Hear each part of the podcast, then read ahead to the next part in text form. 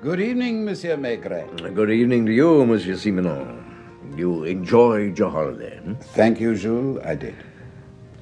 Some Calvados, or perhaps a cognac. What, no slow gin, George?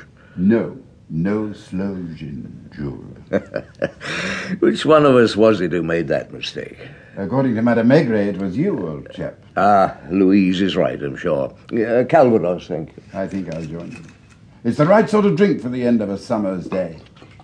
And a pipe, I think. Ah, yes, a pipe. I hoped you'd be first. to. Thank you. Even if it was I myself who gave you the idea of smoking a pipe. Quite untrue, Chief Inspector. Whatever people say. I smoked a pipe before I met you. Of course, of course. Where did you go? Holiday? Yes. We took the boat round the coastline, all points north, yet again. You enjoy it. One thing I did do was to berth at Ostend for a few days, hire a car and drive home. Home, George? To where I grew up, Liège. It's always home, is it not? Where one grew up. Mm, With me, uh, I don't know. Oh, Home. You once had a case, a very strange case, wasn't it? In the village where you grew up. Oh, I did. Very strange, yes. Going home.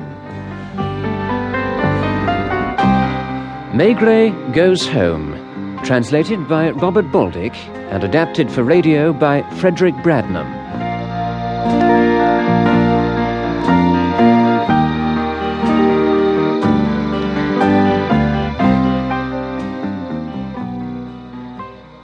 I noticed the sheet of paper quite by accident.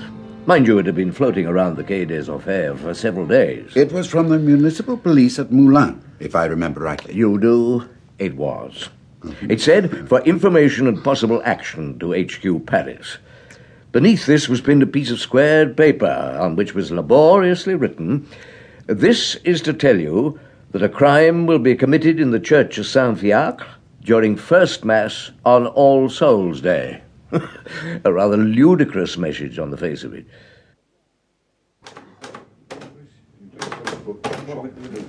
Uh, Luca, how long has this been here? What keep? Oh, the uh, crime to be at Moulin. No, Saint Fiacre, 20 kilometers from Moulin. Oh, is it? I think it arrived three days ago. Hmm. Uh, When is All Souls Day? Anybody know? It's this coming Sunday, Chief, November the 2nd. Ah, I'm glad to know we have one godly copper. Thank you, Janvier. It's the day one offers prayers for the pious dead. Yes, I remember that. A crime will be committed in the church. hmm? I think the Moulin lot think it's a poor joke.